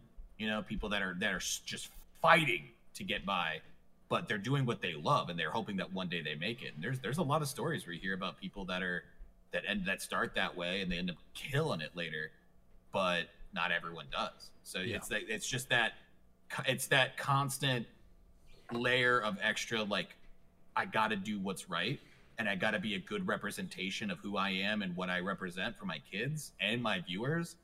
Um, and you just, it's, it's just, yeah, there's, there's more to it in that sense where you're like, you're, you're more, you get more worried about messing up, whether it's one way or shape or form. It doesn't have to be something direct. Um, you could be doing everything right, but for some reason your channel just fails. You know what I mean? Then you're like, okay, well, now I wasted all this time sticking with this, and my kids went through all this for nothing. You know what I mean? So it's like, granted, I, I have a lot of support from my family. Um, and, you know, I wouldn't be where I am right now without them. So I'm lucky in that regard that I was, that I'm able to pursue this right now, and as well as pursuing school. But yeah, I mean, it, there's a lot to it, man. There's a yeah. lot to not just the financials, but also the, um, you know, that level of just wanting to be, wanting to be what your kids see you as, right? Because no matter what, like when you got kids that are little, you are like freaking ultra instinct Goku to them. Like you can't do wrong. You know what I mean? And I, I want, I want to maintain that. I never want my kids to be, man, my dad sucks.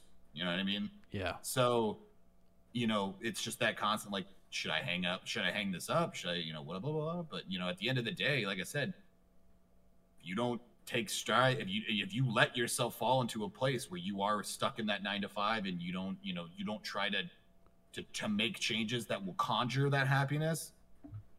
Good luck trying to conjure it on your own out of the, you, when you're surrounded in a situation where nothing else nothing else outside is bringing you joy.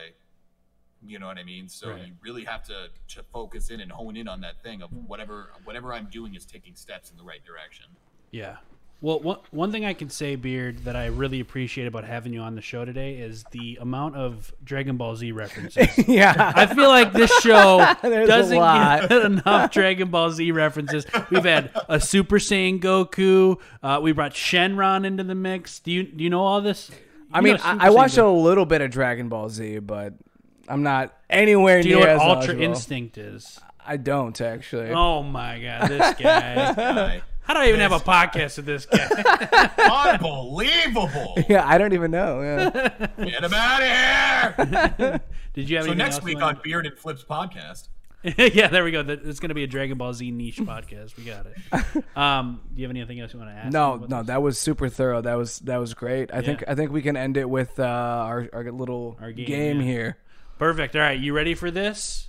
You ready for the Let's game show time? It all comes down to this, folks. No Dragon Ball Z re references are allowed for this segment. I did. I really did lean heavy on the D B Z, didn't I? A little bit. Uh, no, a little bit. No, there were like it was a little heavy. Right? No, no, you're good. Nah, you're good. I, I, um, I appreciate your perspective though on uh, the fatherhood thing. I, again, I think that's something that we can't speak to. So just hearing you. Yeah, talk about but can that. you guess movies? That's the real question here. Can you beat me after my performance last time? So, um, oh, just to to set the stone, set the um, the the I can't even fucking talk. The game is called Movie Critics Must Go, and basically we read synopsis of uh, obscure movies, and then based off the synopsis alone, we have to guess what the um, critic score on Rotten Tomatoes is. So we're going to be competing a little bit. We've got three movies here. We're going to see who comes out on top, being able to guess the, the score. So let's let's go with this first one. This first one's called The War of the Roses. It was uh, nineteen eighty-nine. Have you seen this one, Beard? Are you familiar? Okay, cool. After seventeen years of marriage, Barbara, played by Kathleen Turner, and Oliver Rose, played by Michael Douglas, want out. The trouble is, neither one wants to part with their opulent home. So it begins a long war between husband and wife, reaching far... I can't read this word. Far, farcical heights that leave much of the house... Not to mention their lives in shambles. You know what that word is? Not how you pronounced it. um, uh, the couple's children, Sean Astin, Heather Fairfield, watch in horror while lawyer Gavin D'Amato, played by Danny DeVito, tries his best to stem the bloodshed. Well, even though some of those words don't make any sense, we know it's basically a marriage falling apart. And, Did you uh, say Danny DeVito was in Danny this? Danny DeVito's in, yeah, and Michael Douglas. A lot of big names. Sean Astin in there, too? Yeah, dude. Oh, man. That's a tough one because, like, you know, it's Rotten. You said it's Rotten Tomatoes, yeah? Rotten Tomatoes, yep. Yeah, so, like, the typical Rotten Tomatoes uh, M O is to just, you know, every movie sucks except for, like, a couple.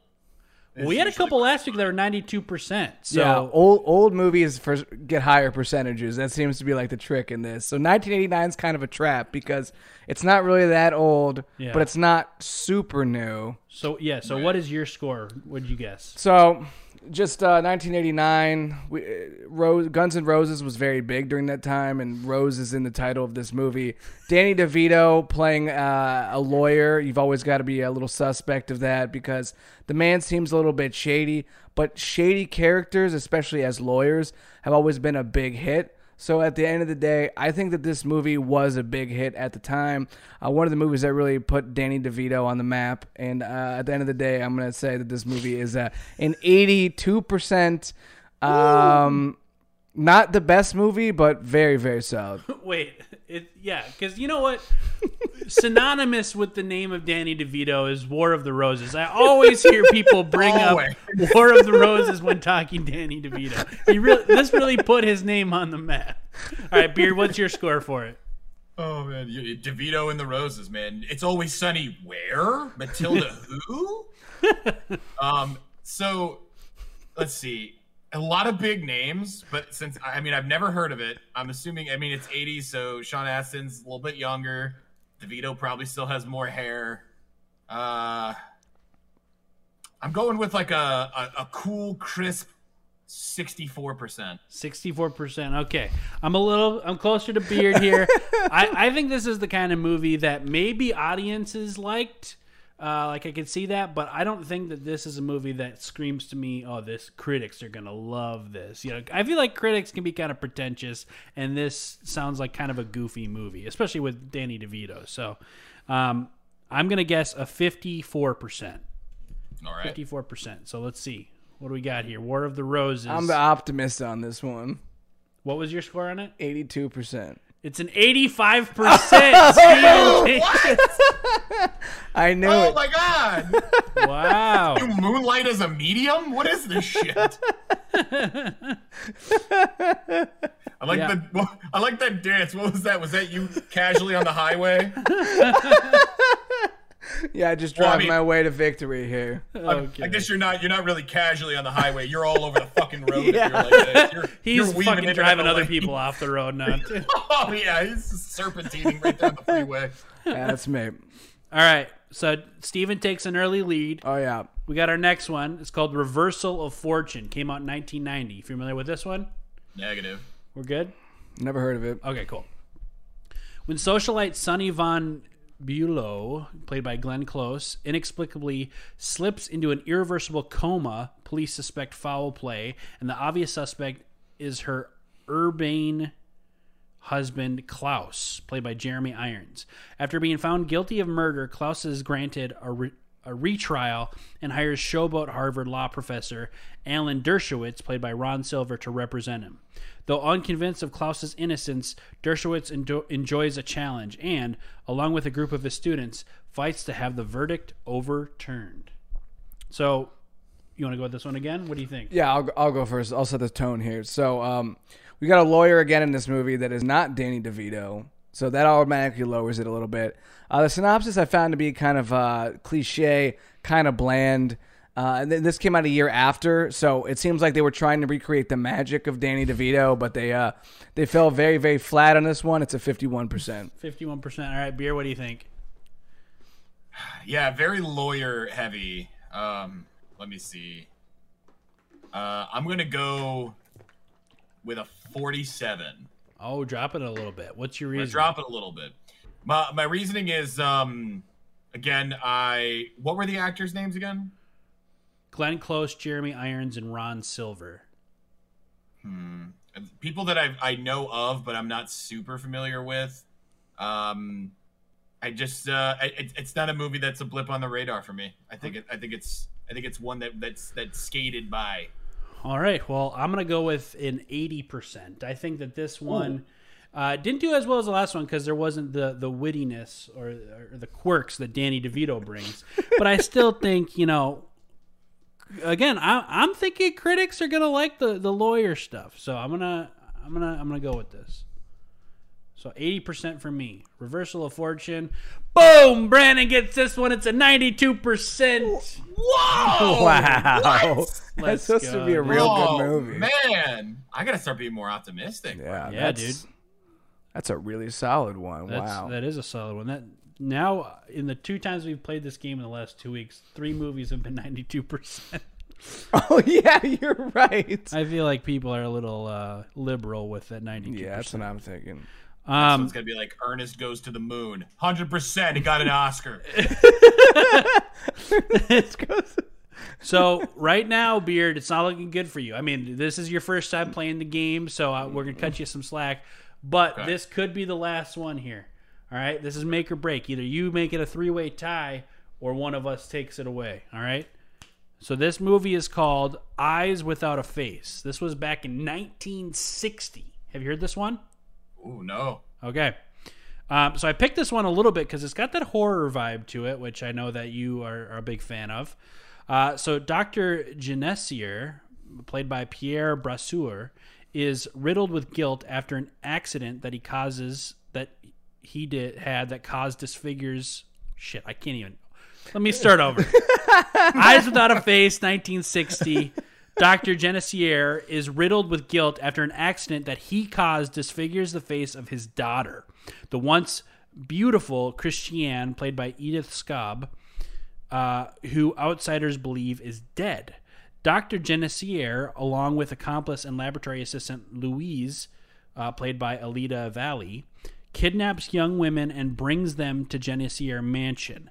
After rendering his victims unconscious, Doctor Genesier removes their faces and attempts to graft them onto Christiane's.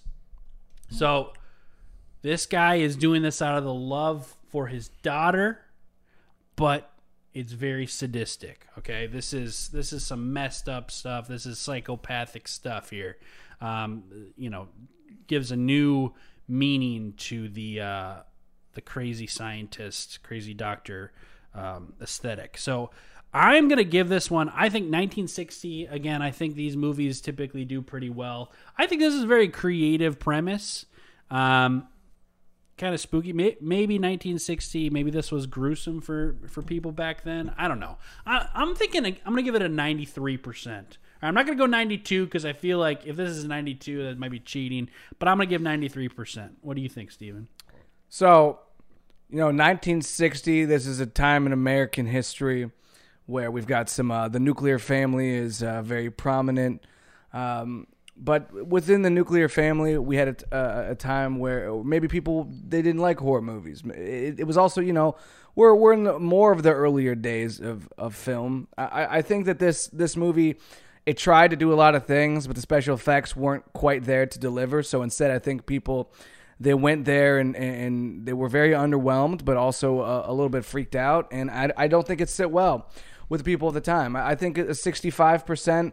Um, I think it wasn't it wasn't a bad movie. As you said, it was creative. I, I think that's why I bump it up to the sixty-five percent. And since it's a nineteen sixty movie, people are a, uh, more likely to bump it up because they just love old movies and Rotten Tomatoes. All right, Beard, what are your thoughts? So definitely some uh, some really uncomfortable Full Metal Alchemist vibes here. Uh, no turning the daughter into a dog though, so like that's that's good. Um, but yeah, I think uh, I see. I think for the time, Uh, if we're if we're pulling people's faces off, I'm thinking for the time the the, the special effects are probably garbo, but at the time people were like, "Oh my word!" Like I think they were floored by it. But I think it's also in a time where horror may not be like the the go-to. Um, so I think it I think it was somewhere. I think it was an optimistic. I think it had its faults. I think some people received it well, and I think other people maybe not so much. Uh, we're gonna go with a solid seventy-seven percent. Here we go for all the marbles. Wow. Looks like Brandon takes this one home. ninety-eight percent! ninety-eight percent, dude! Oh my god, I'm retiring. This, this is one of the greatest movies ever. Are you kidding me? Dude, I oh knew it. I, I had a feeling, all right? And, uh, you know, Beard, you, you left tonight scoreless. And I, I mean, I, I appreciate you having it on the show, but I that's just that's. But you go home a loser, basically. You go home a loser. That's Thanks for being on the show. It'll be the only time you ever appear on the show. Well, it was it was fun while it lasted, though. I mean, we really appreciate having you as a guest on the show today, and uh, it's it's been a blast. Where where can people find you on social media? So I am, uh, of course, twitch dot t v slash Brother Beard T V. I am uh, Brother Beard T V on Twitter, and I am also Brother Beard T T V on Instagram. Um, and that's pretty much where I operate these days. I'm mostly on Twitter. Um, I, I, I'm very active on Discord as well. Uh, that one's just uh, Brother Beard T V as well. Pretty much everywhere. You look Brother Beard T V, it's probably me. Awesome. But um, appreciate the hell out of you guys for having me on here, man. So I know things got uh, pretty serious and we took we had some places that were, you know, a little, little sad, but uh, yeah, I'm, I, I'm like I said, I'm I'm grateful for you guys having me on here and want me to to you know speak on on who I am and how I got here, and you know anytime I can I can get a chance to talk about uh, you know psychology and and the different aspects of you know who we are and and what we do, I'm always I'm always down, man. Hell yeah. Yeah, definitely. You were uh, you were great. And um, if everyone who uh, watched or listened to today's episode, uh, make sure you check them out. Uh, if you just like this podcast in general and you want to uh, hear more, make sure that you leave us a five-star review. Make sure you follow us on whatever podcast apps you may be listening to.